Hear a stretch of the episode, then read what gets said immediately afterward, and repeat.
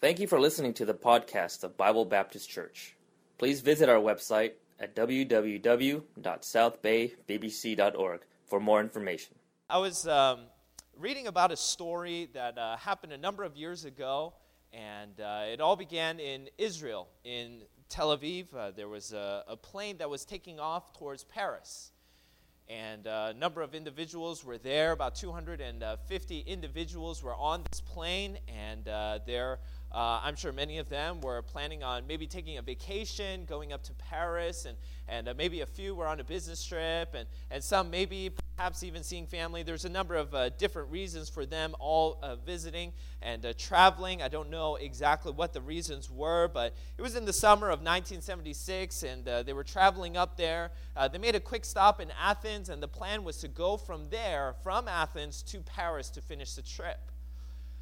They landed in Athens, they had a stopover, they, they took off into the air, and it wasn't soon after that two individuals, a man and a woman, stood up. They pulled out a pair of pistols and grenades and uh, stormed the front and uh, hijacked that airplane. And they told the plane to go fly down to Uganda.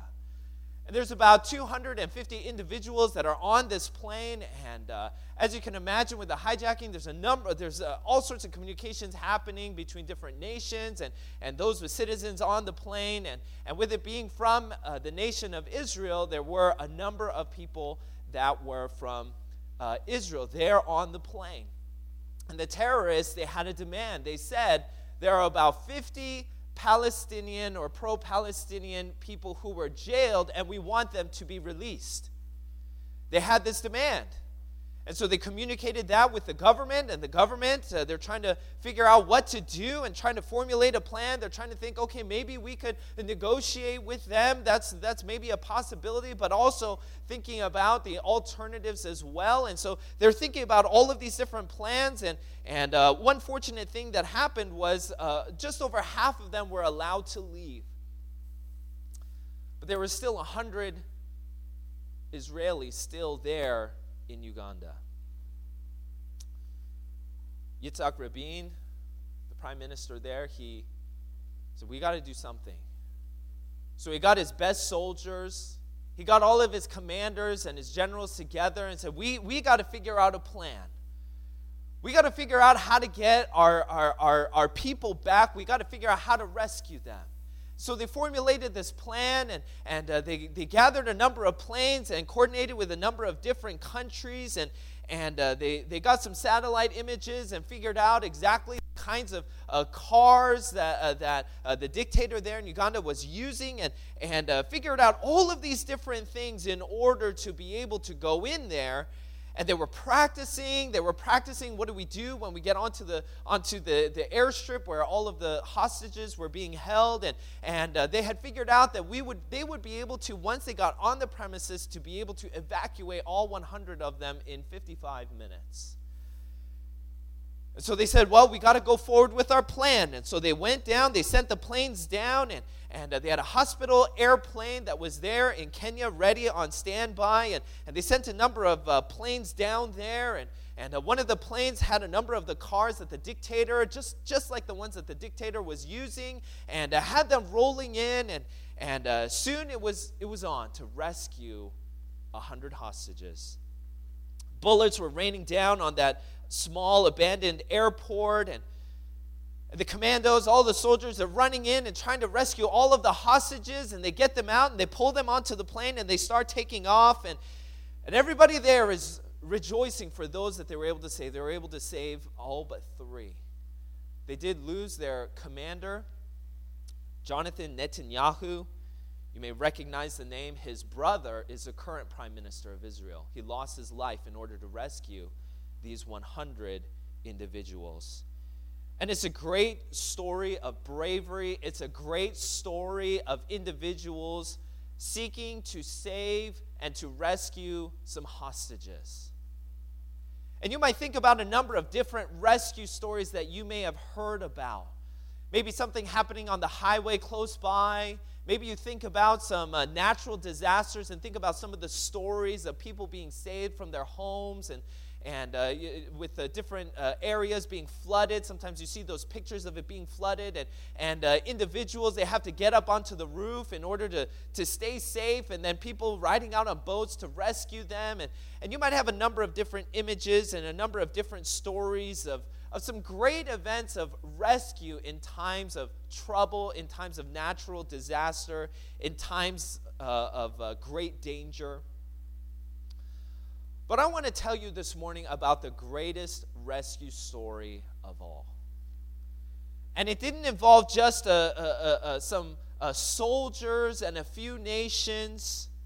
It was not just for a hundred hostages. The Bible tells us about the greatest rescue story of all time, which was for all people, for every man, woman, and child. The greatest rescue story, not just to save a physical life, but to save them for all of eternity, to save them from a place called hell, to bring them into a restored relationship with God. It's the story of the gospel, it's the story of Jesus Christ, it's the story of the Bible, it's the story of why we are here today. God sent his son to this earth to die on a cross to rescue us. And not only that, those that are saved, he has organized into churches all around the world, and he is coordinating them in order to reach people with the saving news of Jesus Christ. To show them that there is a way of salvation and a way of rescue. And you may are be familiar with the term that we are saved and salvation. And, and that might be a term that everybody is familiar with, but one of the questions that needs to be asked is when we get saved, what are we getting saved from? When we say that Jesus, He is here to rescue us, we see here shipwrecked, rescued by Jesus what are we being rescued from? If you're on a, on a deserted island, you are being rescued from the deserted island. If you're in a hostage situation, you're being saved from those individuals. Uh, uh, and if you're in a natural disaster, then you're being saved from that. But when we talk about the Bible and what God says and, and that you could be saved, that you could be rescued, what are you being rescued from? The Bible makes it clear that we are being rescued from sin that we need to be saved from sin. God sent his son, Jesus Christ, to rescue sinners from their sin. Have you been rescued this morning? Are you saved today? Have you been rescued from your sins this morning? I want to take a look at three components of sin that we are saved from when we trust in Christ as Savior. Number one, I see that we are rescued from the penalty of sin. When we say that we are rescued by Jesus and that we are saved, we are saved from the penalty of sin. Usually, when people say that they are saved, this is what they are talking about. They say, We are saved from the penalty of sin. When you go to a, a doctor's office for the first time, maybe you go to a, a new doctor. Typically, when you visit a new uh, hospital or a new doctor, they typically ask you to fill out a form, right? And you sit there in the lobby, you sit there in the office, and they give you this clipboard and they give you a stack of papers and they say, fill it out. And so at the top, it's your name and your, your uh, date of birth and your address, you know, some information about you. You're familiar with it. And then you flip it over, and, and there's usually a questionnaire below that, right?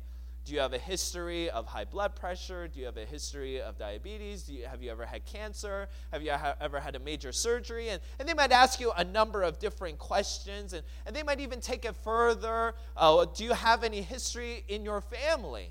Do you have any, anybody in your family that has a history of maybe high blood pressure, heart attack, or, or uh, different things like that? And, and uh, I've been fairly fortunate. For the most part, I can check most of these no right? Have I ever had cancer? No, I've never had cancer. Have I had diabetes? No, I haven't.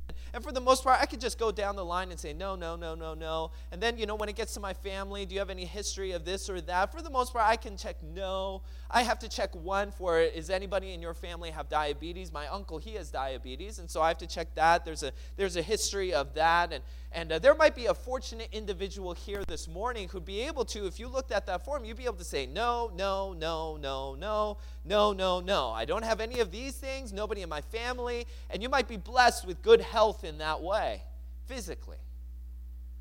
But if God were to give us a spiritual questionnaire about our spiritual health, and we were to fill out the form and then flip it over and see the questionnaire, there would only be one question. And that one question would be Have you ever sinned? Have you ever sinned? And the answer for each and every one of us would have to be yes.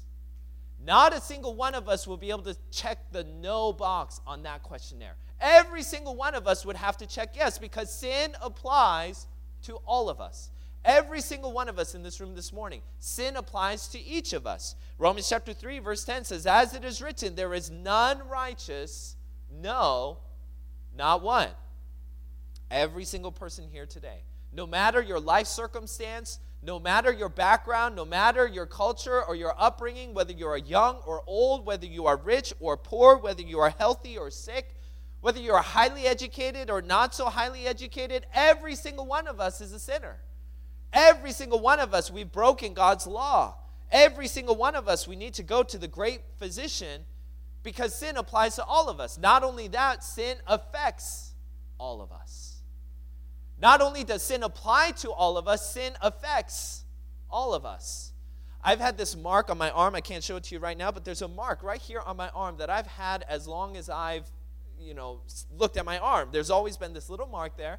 And for the longest time, I never really knew what it was. I, I thought maybe it's like a, a, it's kind of reddish in color, kind of a dark red. I thought maybe it's like a, an oddly colored mole or something like that. And, and uh, something interesting happened when my child was born. My child had something that looked exactly like that. And uh, I asked the doctor, and he told me the medical name for it, which I can't really remember what it is, but I looked it up later. It's, uh, you know, I, I think what it is is it's just a lot of blood vessels. They just grow rapidly in this one place, and so there's a lot of blood there, and so it's, it's reddish because of all the blood. My, on my child, you could push it in, and it would push all the blood away, and it would look just like a normal skin color, and then the, the blood would fill back in. But it, it's a benign condition. I don't take any medication for it. I don't have any treatments for it. I don't need to get it surgically removed. It's completely benign. It doesn't affect my life in any way, shape, or form. Other than when my child is sitting next to me, she likes to touch it. She likes to feel it. She likes to, she just sits there and sometimes she rubs it. It's a benign condition. It doesn't affect me in a positive or negative way in any way, shape, or form. But sin is not a benign health condition. Sin is a dangerous condition with serious consequences. Sin needs to be dealt with. Sin needs to be addressed. Ezekiel chapter 18, verse number 20 says, The soul that sinneth, it shall die. The Son shall not bear the iniquity of the Father, neither shall the Father bear the iniquity of the Son. The righteousness of the righteous shall be upon him, and the wickedness of the wicked shall be upon him. It is a guarantee for your health condition. Sin has a guarantee. The soul that sinneth, it shall die. It's not a 50% mortality rate. It's not a 75% mortality rate. It is 100% of people with sin. It is guaranteed that they will die and they will go to hell.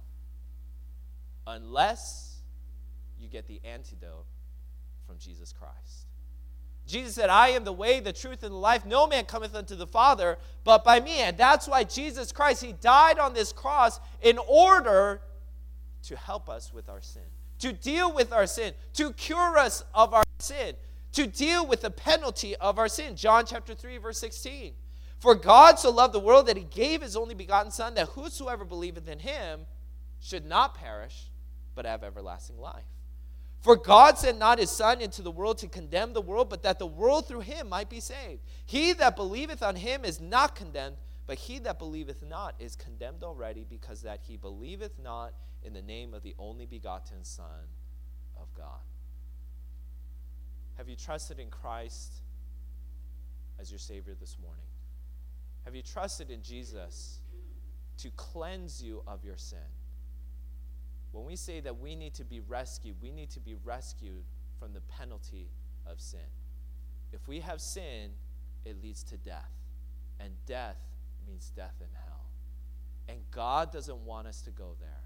That's why God sent his son to die on the cross, so that we could be rescued from the penalty of sin. The theological word for that is justification. If you've been saved, you've been justified. But not only have we been rescued from the penalty of sin, Jesus didn't just die on the cross to rescue us from the penalty of sin, He died on the cross to rescue us from the power of sin. He died on the cross to rescue us from the power of sin. I think every one of us has moments where we know the right thing to do, but we've chosen not to do it. And we know the wrong thing to do, the thing that we shouldn't do, and yet we choose to do it anyway. I think every single one of us can think about moments where we know that we're supposed to go do something and we choose not to do it anyway. We procrastinate and we procrastinate and we procrastinate. Sometimes it's a comfort to read that people in the Bible, they, they went through the same things that I do. Romans chapter 7, verse 15 says, For that which I do, the things that I do, I allow not. For what I would, that do I not. But what I hate, that do I. Doesn't that sound like us sometimes? Don't we have those days where this is exactly us? Verse number 19 For the good that I would, I do not, but the evil which I would not, that I do. Sometimes we look back on our days and we look back on our lives and we, we have some regrets and we think about, wow, I, I, why did I do that? Why did I say that? Why didn't I do this? Why didn't I say that? Verse number 20 says, Now if I do that, I would not. It is no more I that do it, but sin that dwelleth in me. You know what's doing it in you? You have sin in you. And that's the, the sin that is coming out. Verse 25 I thank God through Jesus Christ our Lord. So then, with the mind, I myself serve the law of God, and with the flesh, the law of sin. Jesus died on the cross to rescue us from the penalty of sin so that we don't have to go to hell, but also to rescue us from the power of sin. Even though I've had my sins to be forgiven, I am free from the penalty of sin in hell forever, and yet on a daily basis I sin. And so do you. Well, what is that? If we've been saved and we still sin, why is that? How is that? It's because we are still in the process of being rescued from the power of sin. That's what sanctification is. Sanctification is being rescued from the power of sin. Romans 6 6 says, Knowing this, that our old man is crucified with him, that the body of sin might be destroyed, that henceforth we should not serve sin. 2 Timothy chapter 2, verse number 19. Nevertheless, the foundation of God standeth sure, having the seal, the Lord knoweth them that are his, and let every one that nameth the name of Christ depart from iniquity. Every single believer, every single one of you that say, Yes, I am saved Yes, I've trusted in Christ as my Savior. Yes, I have my sins to be forgiven. I'm on my way to heaven. Every single one of us should desire to flee from sin and wickedness and iniquity. Because the source is a changed character. A child of God doesn't live differently to try to become something different. He lives differently because he is different.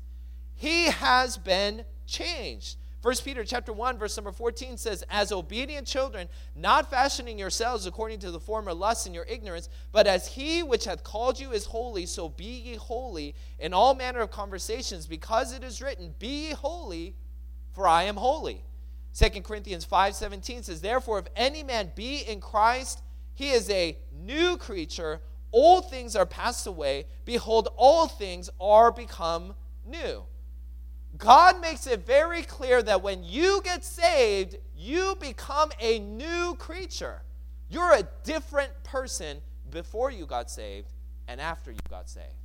The person you were before you got saved, that was the old man with the old nature, the old creature. When you get saved, you're a different individual.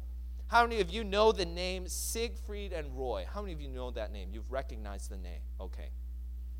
Siegfried and Roy, he was one of those uh, guys that you would see on television or you go to Las Vegas and see the show. They were magicians and, and uh, things like that. They were famous for the tigers. Okay, you remember the tigers with Siegfried and Roy? You might remember uh, seeing some pictures where, you know, they would stand up on stage and the tiger would come up and, and uh, do all of these different kinds of things. And there was one day in, in 2003 where Roy, of Siegfried and Roy, he was attacked by one of the tigers. He was attacked, critically injured. He went to the hospital, suffered a lot of blood loss. They canceled his show because of his, of his recovery and, and a lot of different uh, uh, after effects because of the attack. It was a tragic accident. Fortunately, he survived and, and he lived through that incident. But you think about it Siegfried and Roy, just two guys and a huge tiger. Is it any surprise if a tiger acts like a tiger acts? I mean, I know that they spent a lot of time training and raising up and feeding and, and all of these different things, but is it really a surprise if a tiger acts the way a tiger acts? Is it any surprise that every dog that you see, they're, they're all dogs and they all act like dogs? You can hear the dogs. And is it any surprise when a cat sleeps all day long? Is it any surprise when a cat acts like a cat, sounds like a cat, behaves like a cat? Is it any surprise when different animals they act differently? A cat and a dog are different. They're different from a horse, they're different from a mouse, they're different from ants and bees. They're all different. They all have their own natures. They are different. And because they are different, they act differently. A Christian should act differently because he is different. A Christian doesn't try to fit into the world because He's not like the world anymore. He used to be like the world, but he's not anymore. He's different. He's been changed. He's a new man. He's a new creature. The Bible says that Jesus Christ died on the cross to rescue us from the power of sin because we've had a new nature. We've been changed in our hearts. But also to seek a certain crop. Galatians chapter 6, verse 7 Be not deceived, God is not mocked, for whatsoever a man soweth, that shall he also reap. For he that soweth to his flesh shall of the flesh reap corruption, but he that soweth to the Spirit shall of the Spirit reap life everlasting. You know, when you go to the mall or you go to a shopping center, there's all sorts of stores there, right?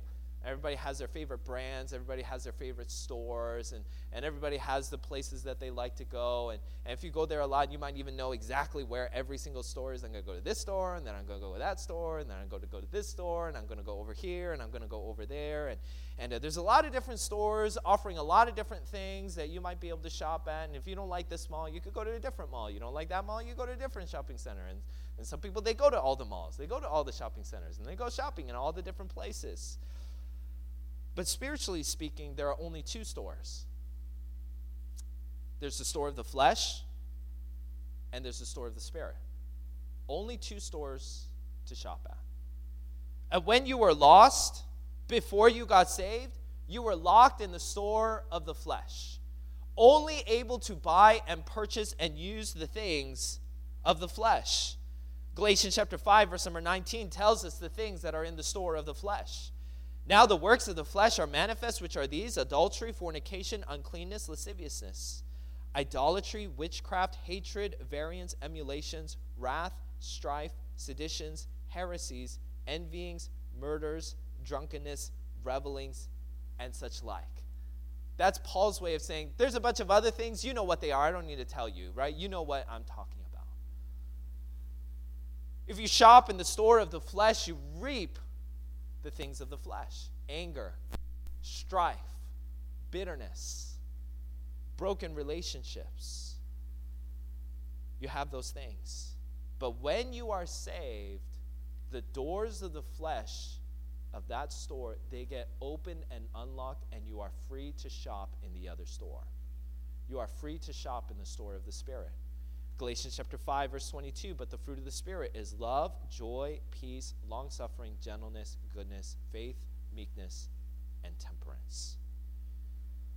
The believer who has trusted in Christ as a savior, he's different. He acts different, he lives different because he is different. He's had his nature to be changed. Not only that, he seeks a different fruit.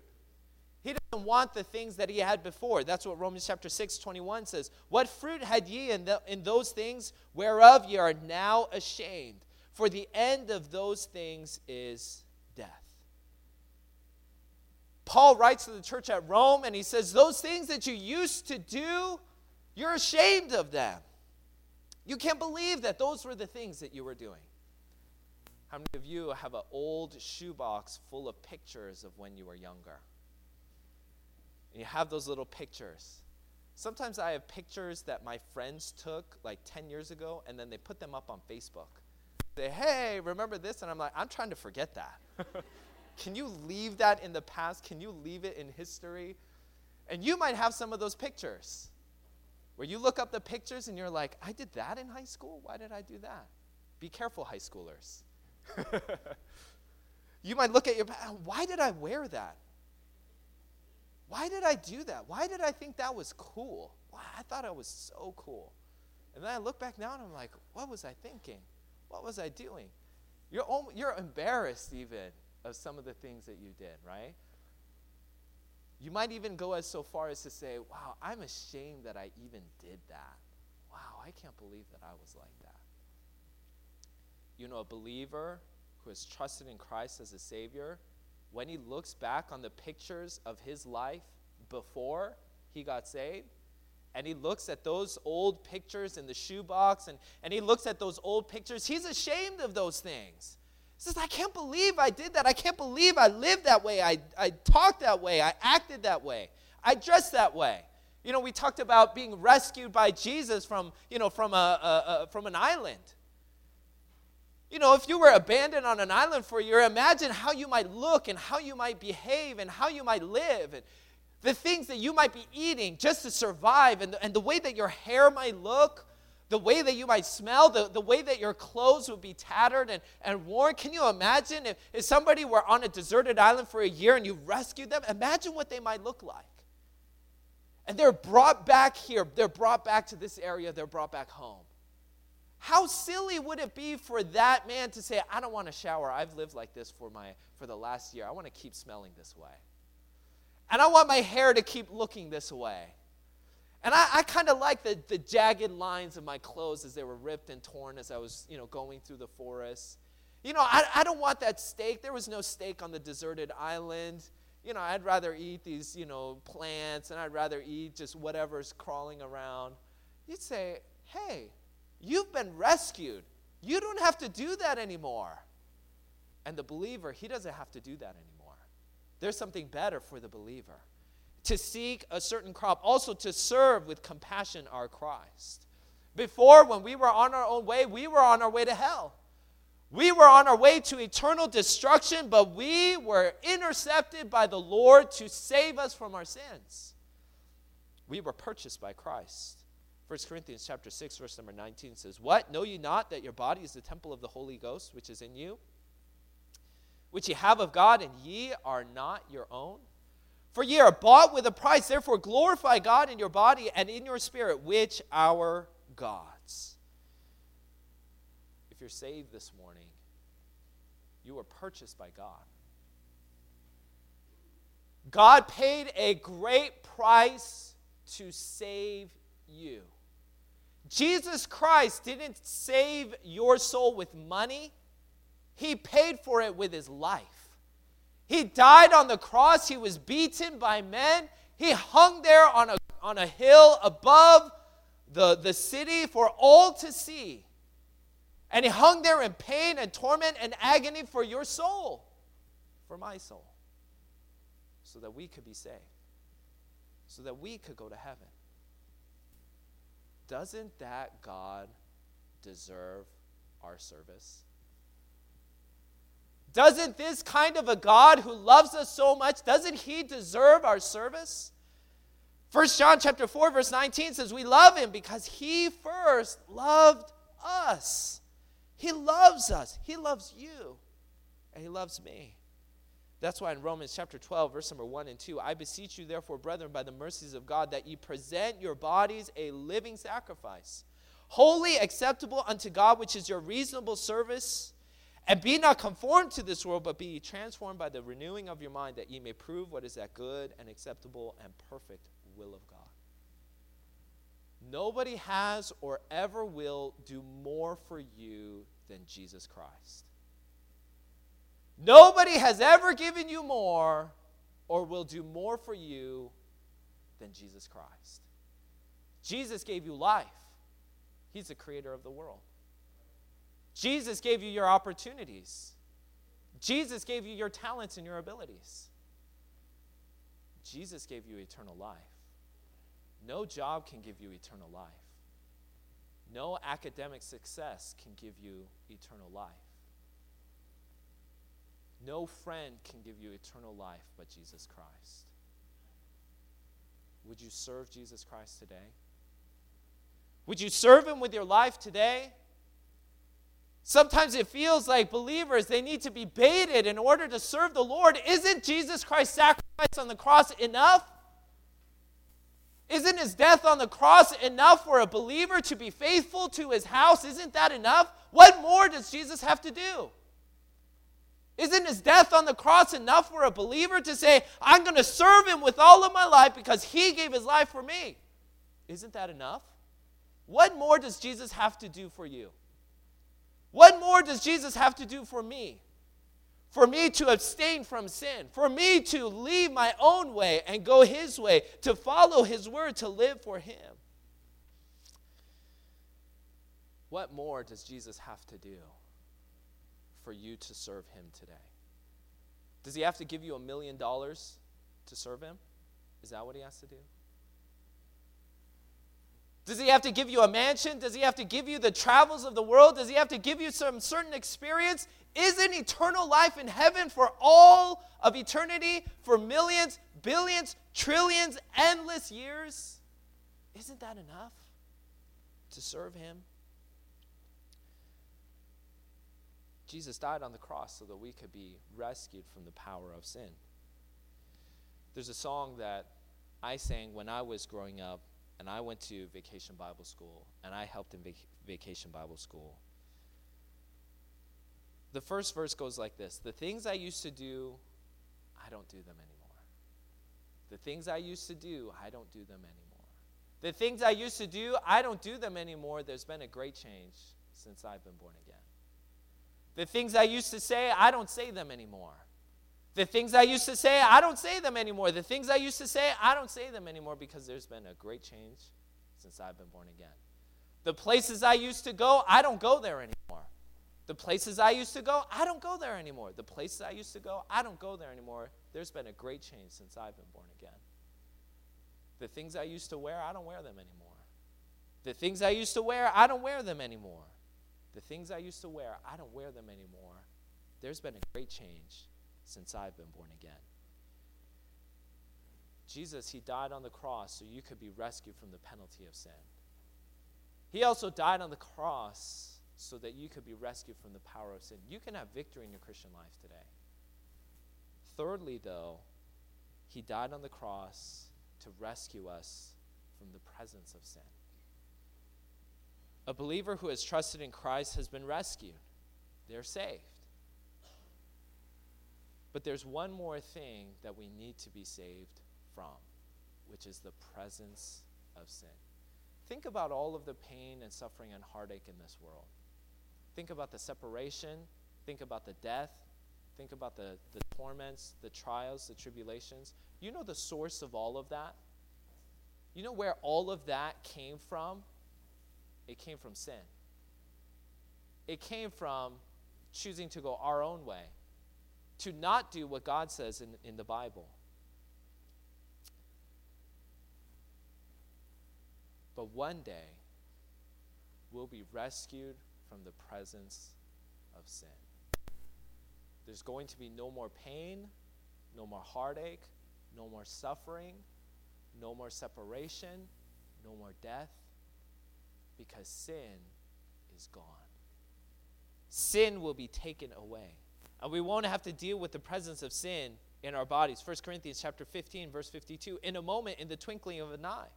At the last trump, for the trumpet shall sound, and the dead shall be raised incorruptible, and we shall be changed. For this corruptible must put on incorruption, and this mortal must put on immortality. Verse 5 O death, where is thy sting? O grave, where is thy victory? The sting of death is sin, and the strength of sin is the law, but thanks be to God which giveth us the victory through our Lord Jesus Christ. You know what Paul is writing to the church here at Corinth in this passage? What he's saying is, you don't have to be afraid of death.